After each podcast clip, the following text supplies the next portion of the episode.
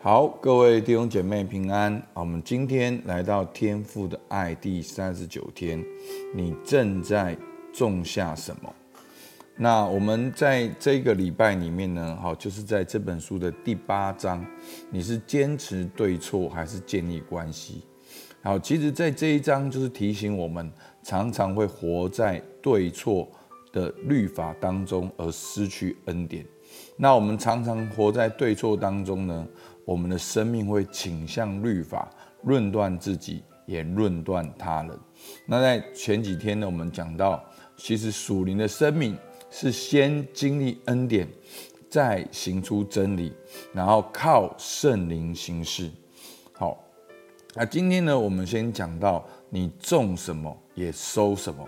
好，加拉太书六章七到八节说：不要自欺，神是轻慢不得的。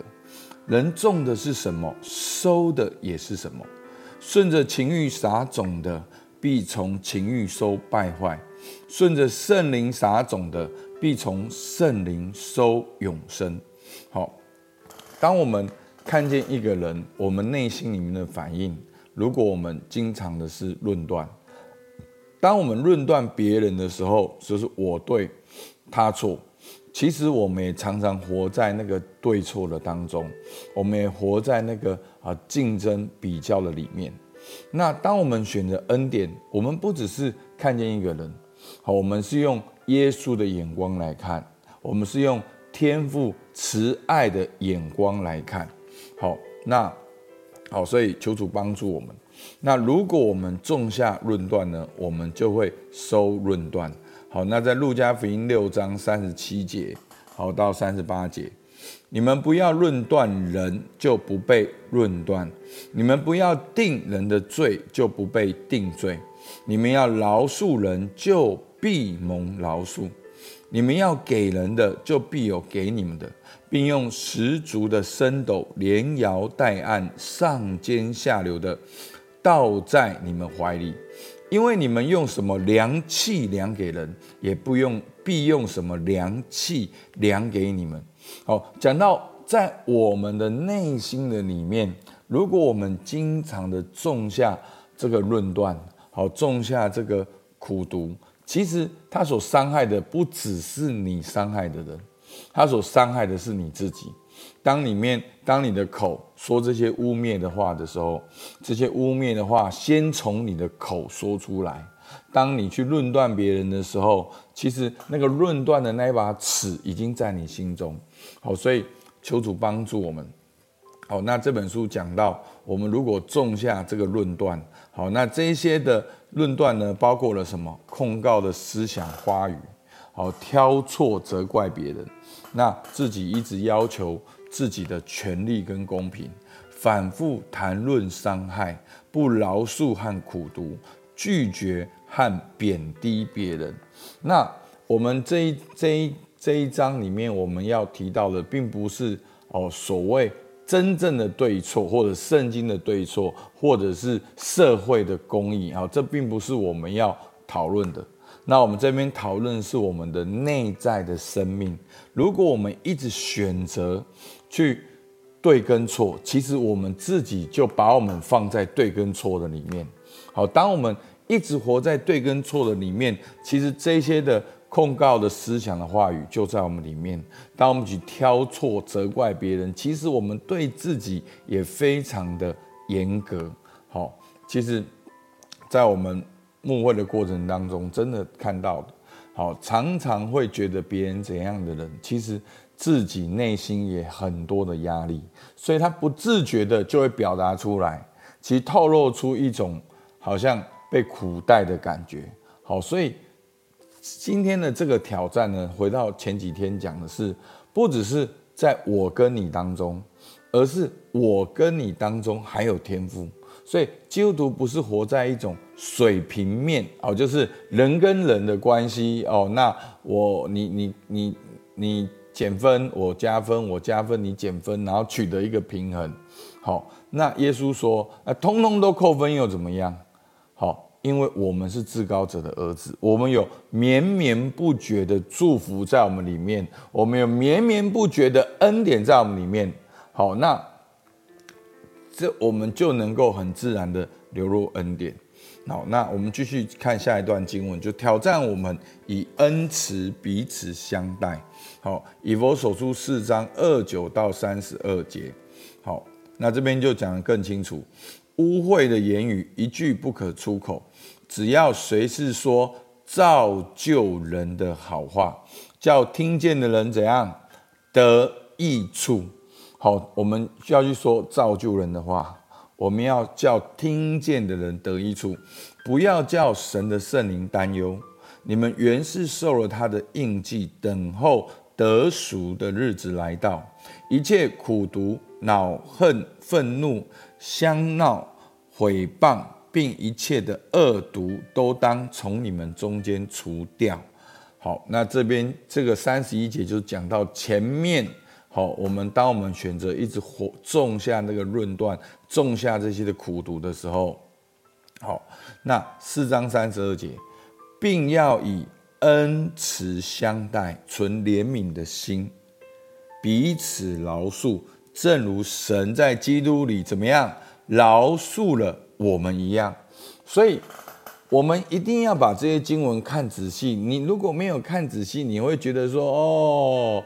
神又在要求我们，我们基督徒就是比较衰，因为我们是基督徒，所以我们就好像都要做得很好，都要还要被人家打，还要被人家抢我们的礼仪，还要被强迫多走一里路，还要怎么样怎样？不是，其实，在前面的经文里面，他强调的是，我们有个更高的标准，因为我们是至高者的儿子。那我们选择去饶恕，我们选择去恩慈相待。其实重点在三十二节，正如神在基督里怎样饶恕了你们一样。所以弟兄姐妹，一个经历恩典的人，他就能够去带出恩典。你能够经历饶恕，你就能够带出饶恕，你的生命就能够柔软。那如果我们一直经常活在苦毒、恼恨、愤怒、好相闹、毁谤、恶毒里面。那就代表我们的生命没有经常在基督里，我们没有经历到天父的爱，我们没有经历到耶稣基督的舍己，我们没有经历到圣灵充满，哦，那个是很可惜的。所以求主帮助我们，让我们能够选择以恩慈相待。好，那在这本书里面呢，他讲到种下什么呢？好，训诲的思想话语，好，鼓励先看见自己的错，宣布无罪。释放伤伤害，饶恕和爱，接受并重视别人，好，重视他人，好。那其实这一切怎么做？其实都从先经历爱开始。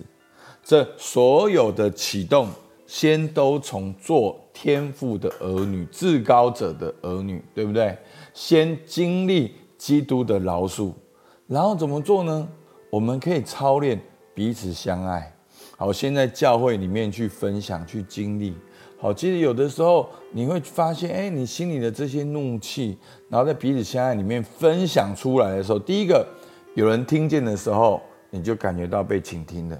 那如果这个人又能够好好的去去同理你的感受，那另外呢，如果这个人能也能够用神的话语来回应你，帮助你去客观客观的思考。那这才是真正的属灵同伴。好，其实我觉得一个观念很不好。我不是说好像大家都这样，但是我曾经听过一个观念，就是说啊，我们我们做同伴，我们要真实的同伴。好啊，读圣经不要了，哎呀，不要来教会那一套。我我听了真的很难过。好，其实后来会有一种观念说啊，不要来教会那一套，那不然要来哪一套？所以要来世界这一套，所以我们要来世界这一套，就是要完全的同理你，然后跟你喝酒，然后跟你，然后跟你去一些你喜欢的场所，那这样就叫做彼此相爱吗？